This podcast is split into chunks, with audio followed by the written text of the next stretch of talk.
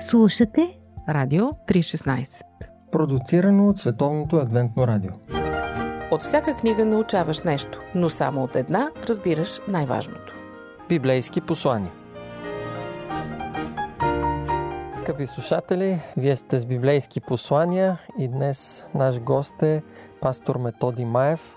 С него сме добри приятели и се познаваме от много години. Той е служил в различни църкви в Западна България. Казвам му добре дошъл и дежурния първи въпрос, коя е темата, коя е библейската вест, която си ни приготвил и защо избра точно нея?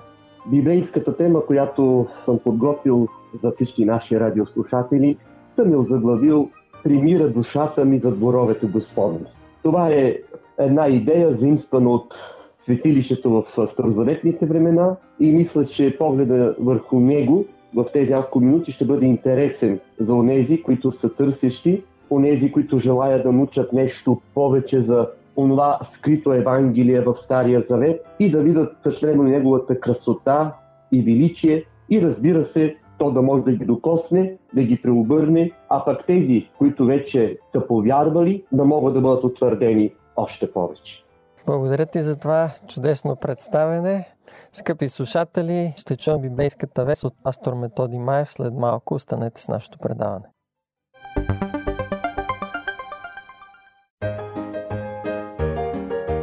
Лични истории, професия, хоби, семейство, вяра и приятелски кръг. Живот – джобен формат.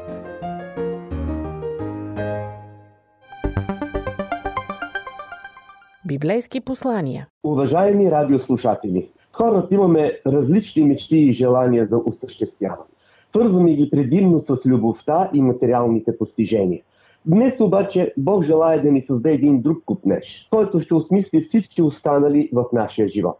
Този купнеж е изразен в библейската книга Псалми. В нея четем в Псалом 84, първи, втори и 10 стихове следното. Колко са мили Твоите обиталища, Господи на силите. Купнее и даже примира душата ми за дворовете Господни. Сърцето ми и плътта ми викат към живия Бог. Защото един ден в Твоите дворове е по-желателен от хиляди други дни. Предпочел бих да стоя на прага в дома на моя Бог, отколкото да живея в шатрите на нечестие. Купнежът, който Бог иска да вложи в нашите души и сърца, е силното желание да пребъдваме в Неговите дворове. Мисли ни през тези няколко минути ще бъдат насочени към този блян, когато ще назовем с думите на псалмиста. Примира душата ми за дворовете Господни. Душата, която е познала Исус и е вкусила от Неговата любов, никога няма да пожелая той да си тръгне от нейния живот.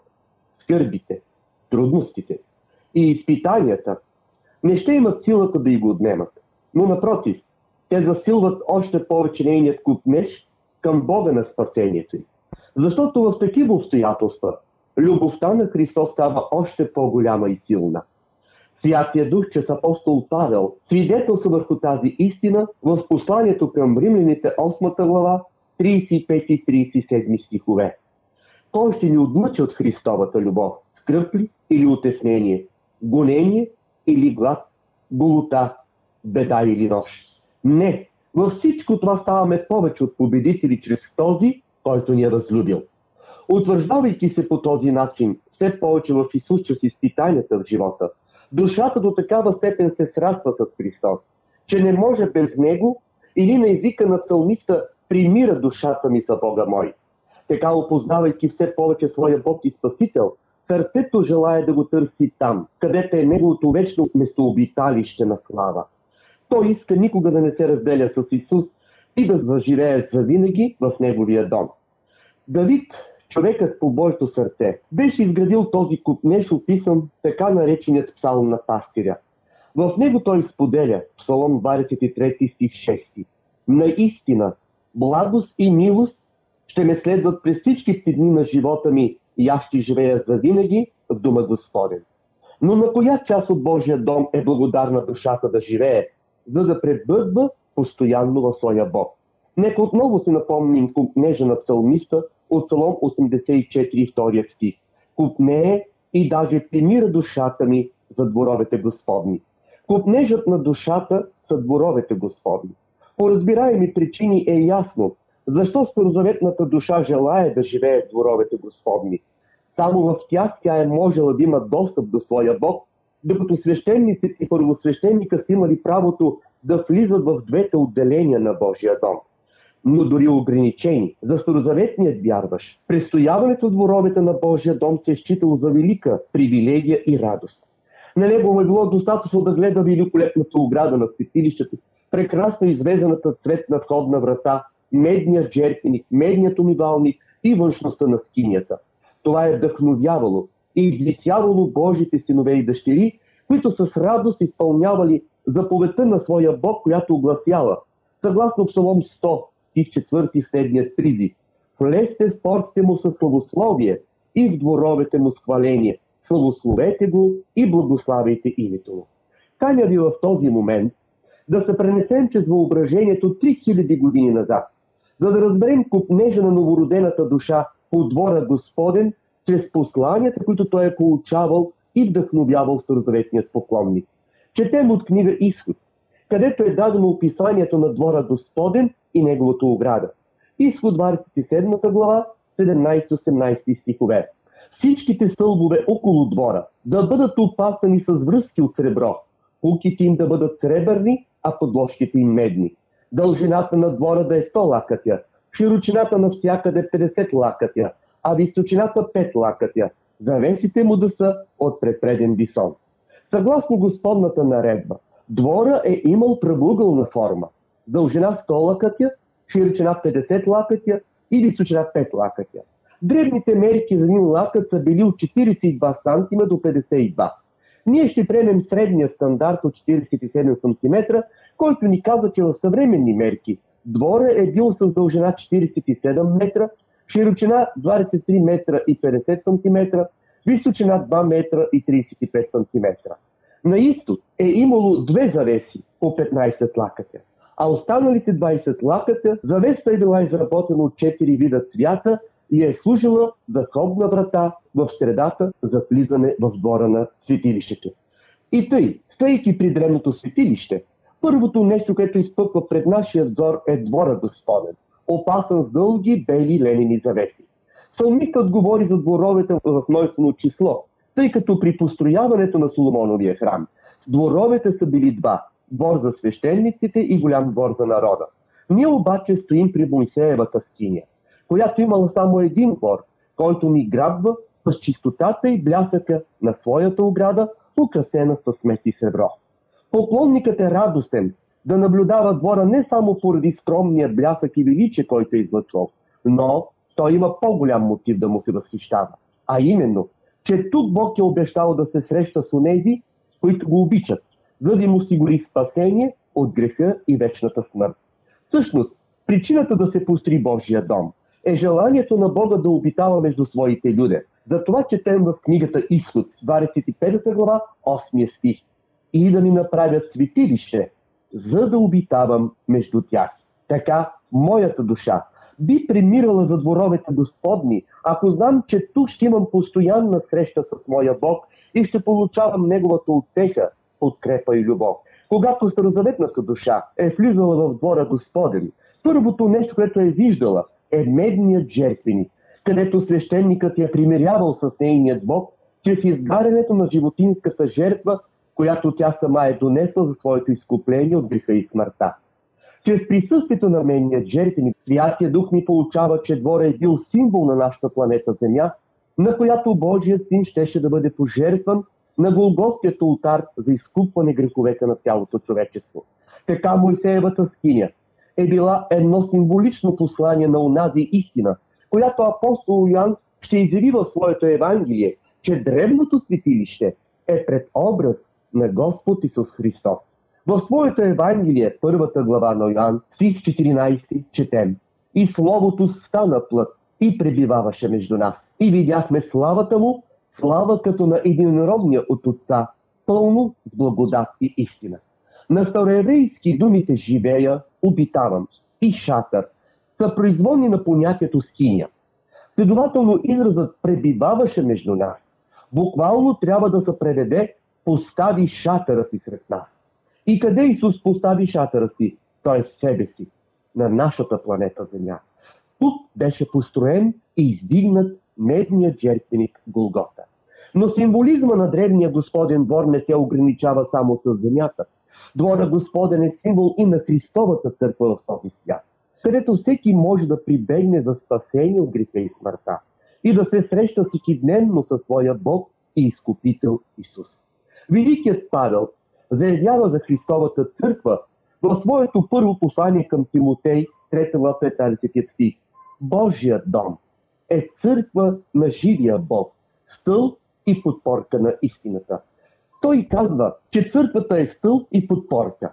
Това са изрази взети от построяването на Старозаветния светилищен двор и неговата ограда. Благословен да е Господ, който все още не осигурява своите господни дворове във всеки град, село, махала или улица, за да привлича души за спасение от греха и вечната смърт. Пожелаваме си в тези дворове основният впечатляващ предмет да е менният жертвеник, Голготският кръст, с висящата на него безценна жертва, нашият мил Спасител. Божият дух обаче ни води с още една стъпка в разбирането на дворовете Господни, а именно, че те са още и символ на моето и твоето обърнато сърце в Исус. В Матей глава 13, 31, 32 стихове четем думите на Спасителя. Друга притча им предложи, казвайки, Небесното царство прилича на синапово зърно, което човек взе и го пося на нивата си, което наистина е по-малко от всички семена, но когато порасне, е по-голямо от злаковете и става дърво, така, защото небесните птици дохождат и се подслоняват по кончетата му. Исус ни сравнява с нива, т.е. с парче земя, където Неговото Евангелие намира добра почва за покълване, израстване и привличане на други птици, т.е. човеци, които да намерят Христос чрез нас. Нека бъдем и такива прекрасни Господни дворове, които да впечатляват невярващият с Христовата си любов, с Христовата си милост и добродетели. Нека сега се вгледаме и в самата ограда, която опасвала Божия двор.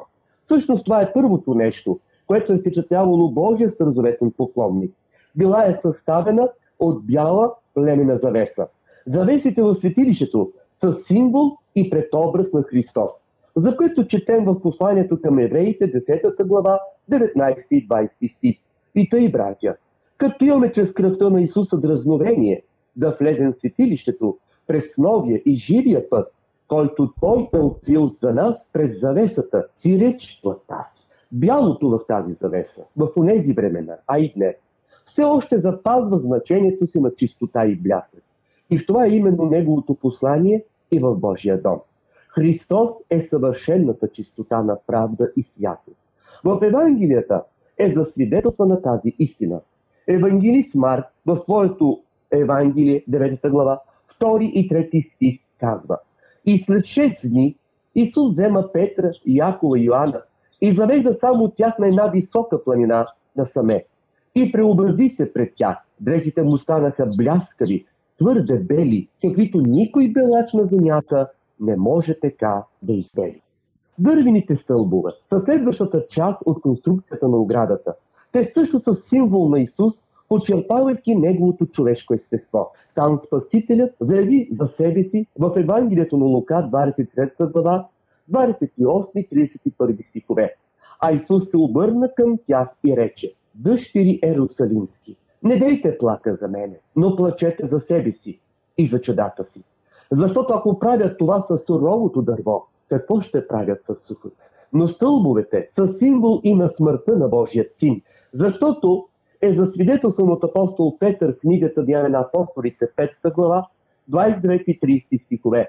А Петър апостолите в отговор рекоха, Бог на бащите ни възкреси Исуса, когато вие убихте, като го повесихте на дърво. Медните подложки на дървените стълбове са следващата част от изграждането на оградата. Те отново говорят за Спасителя, който е представен с този метал от апостол Ян в книгата му Откровение, първа глава, 15 стих.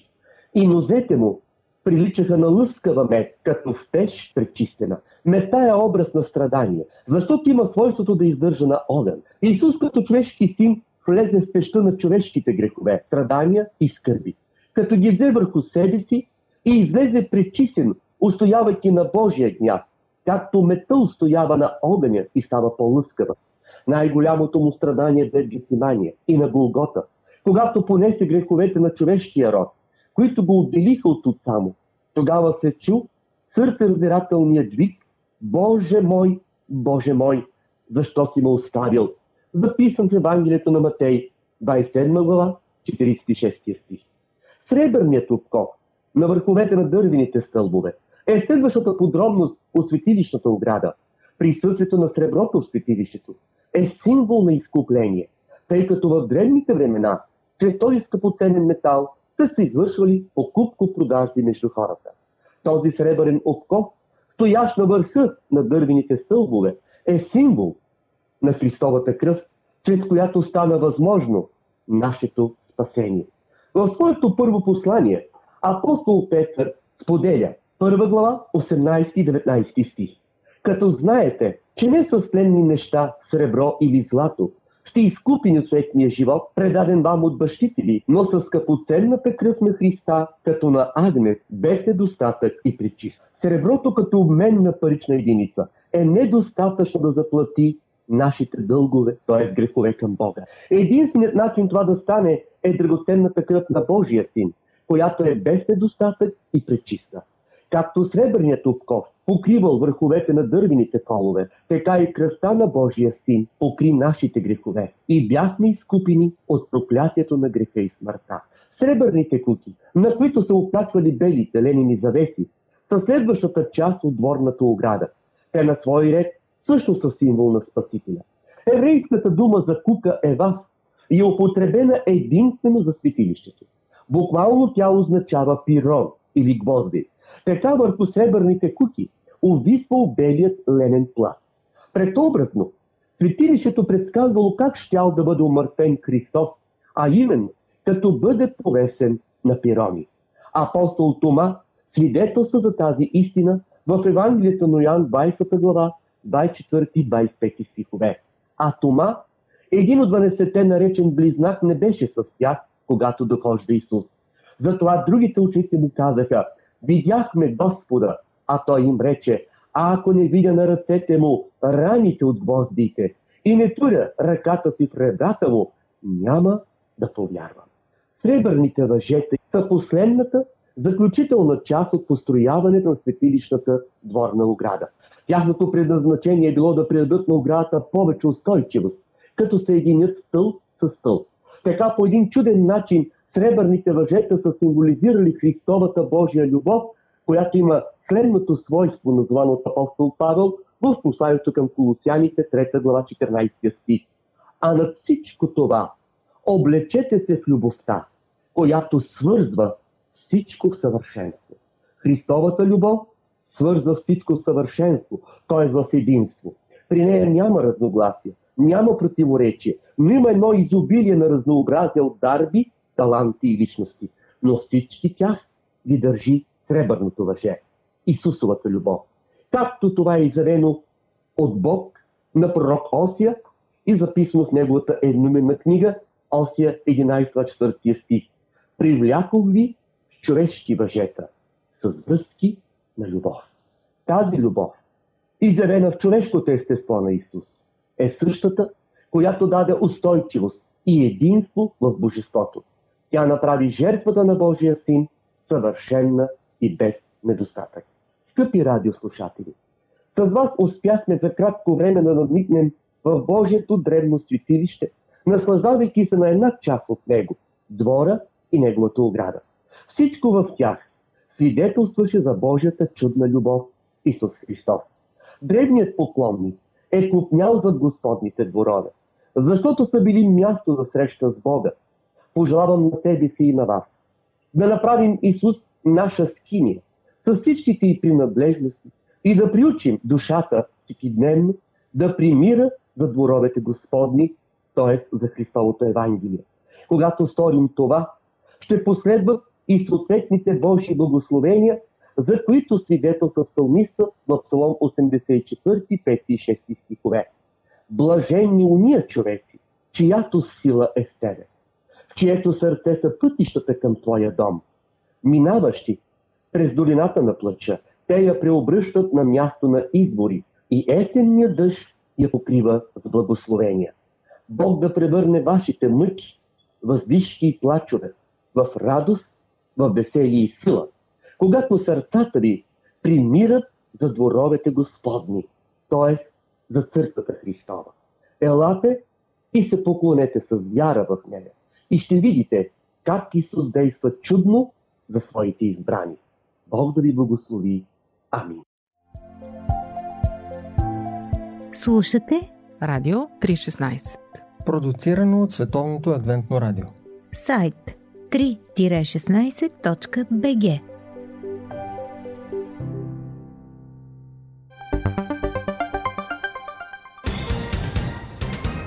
Какво да кажем за нещата от живота? Дискусии около кръглата маса на Радио 316.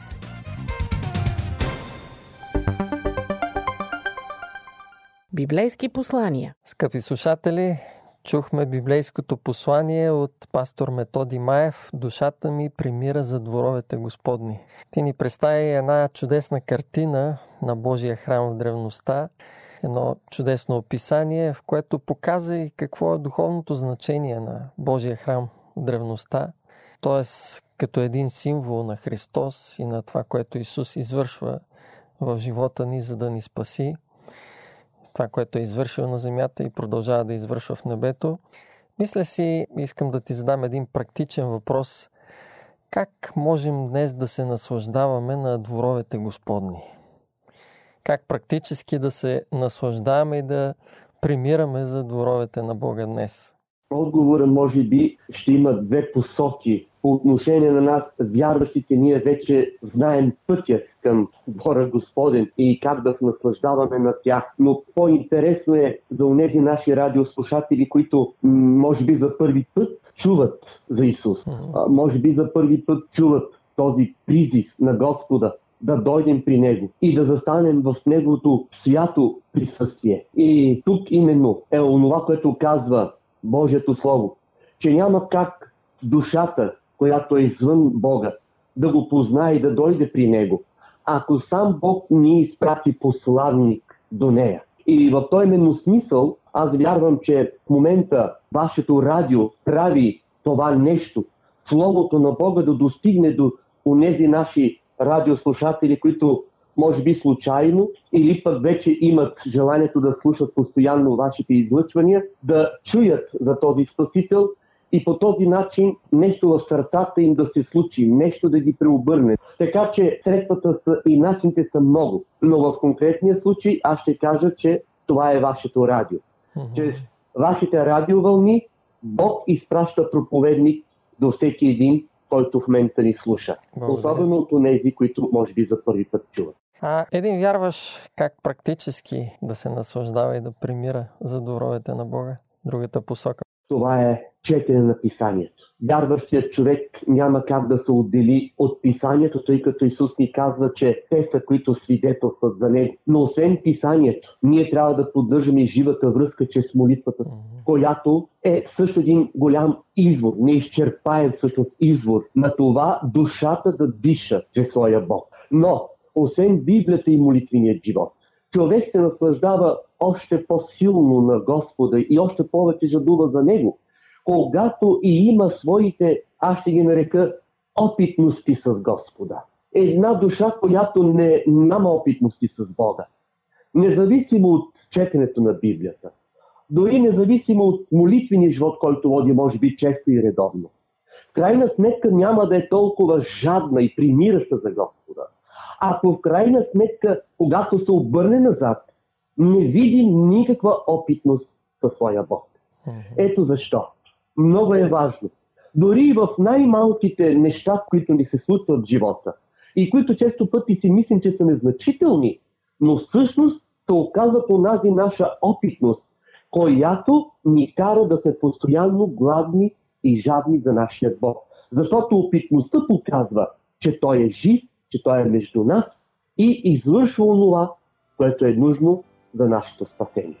Да, благодаря ти. Благодаря ти и за библейската вест, която ни представи. Благодаря и аз.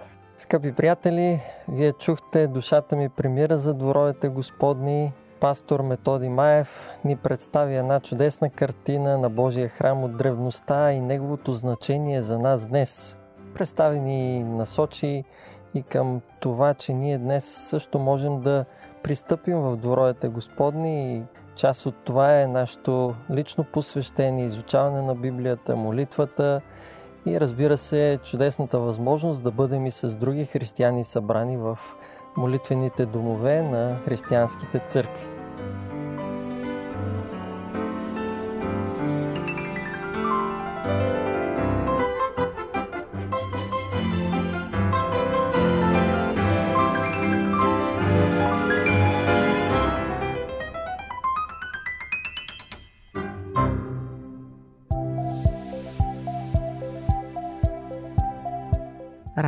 316 Продуцирано от Световното адвентно радио. Сайт 3-16.bg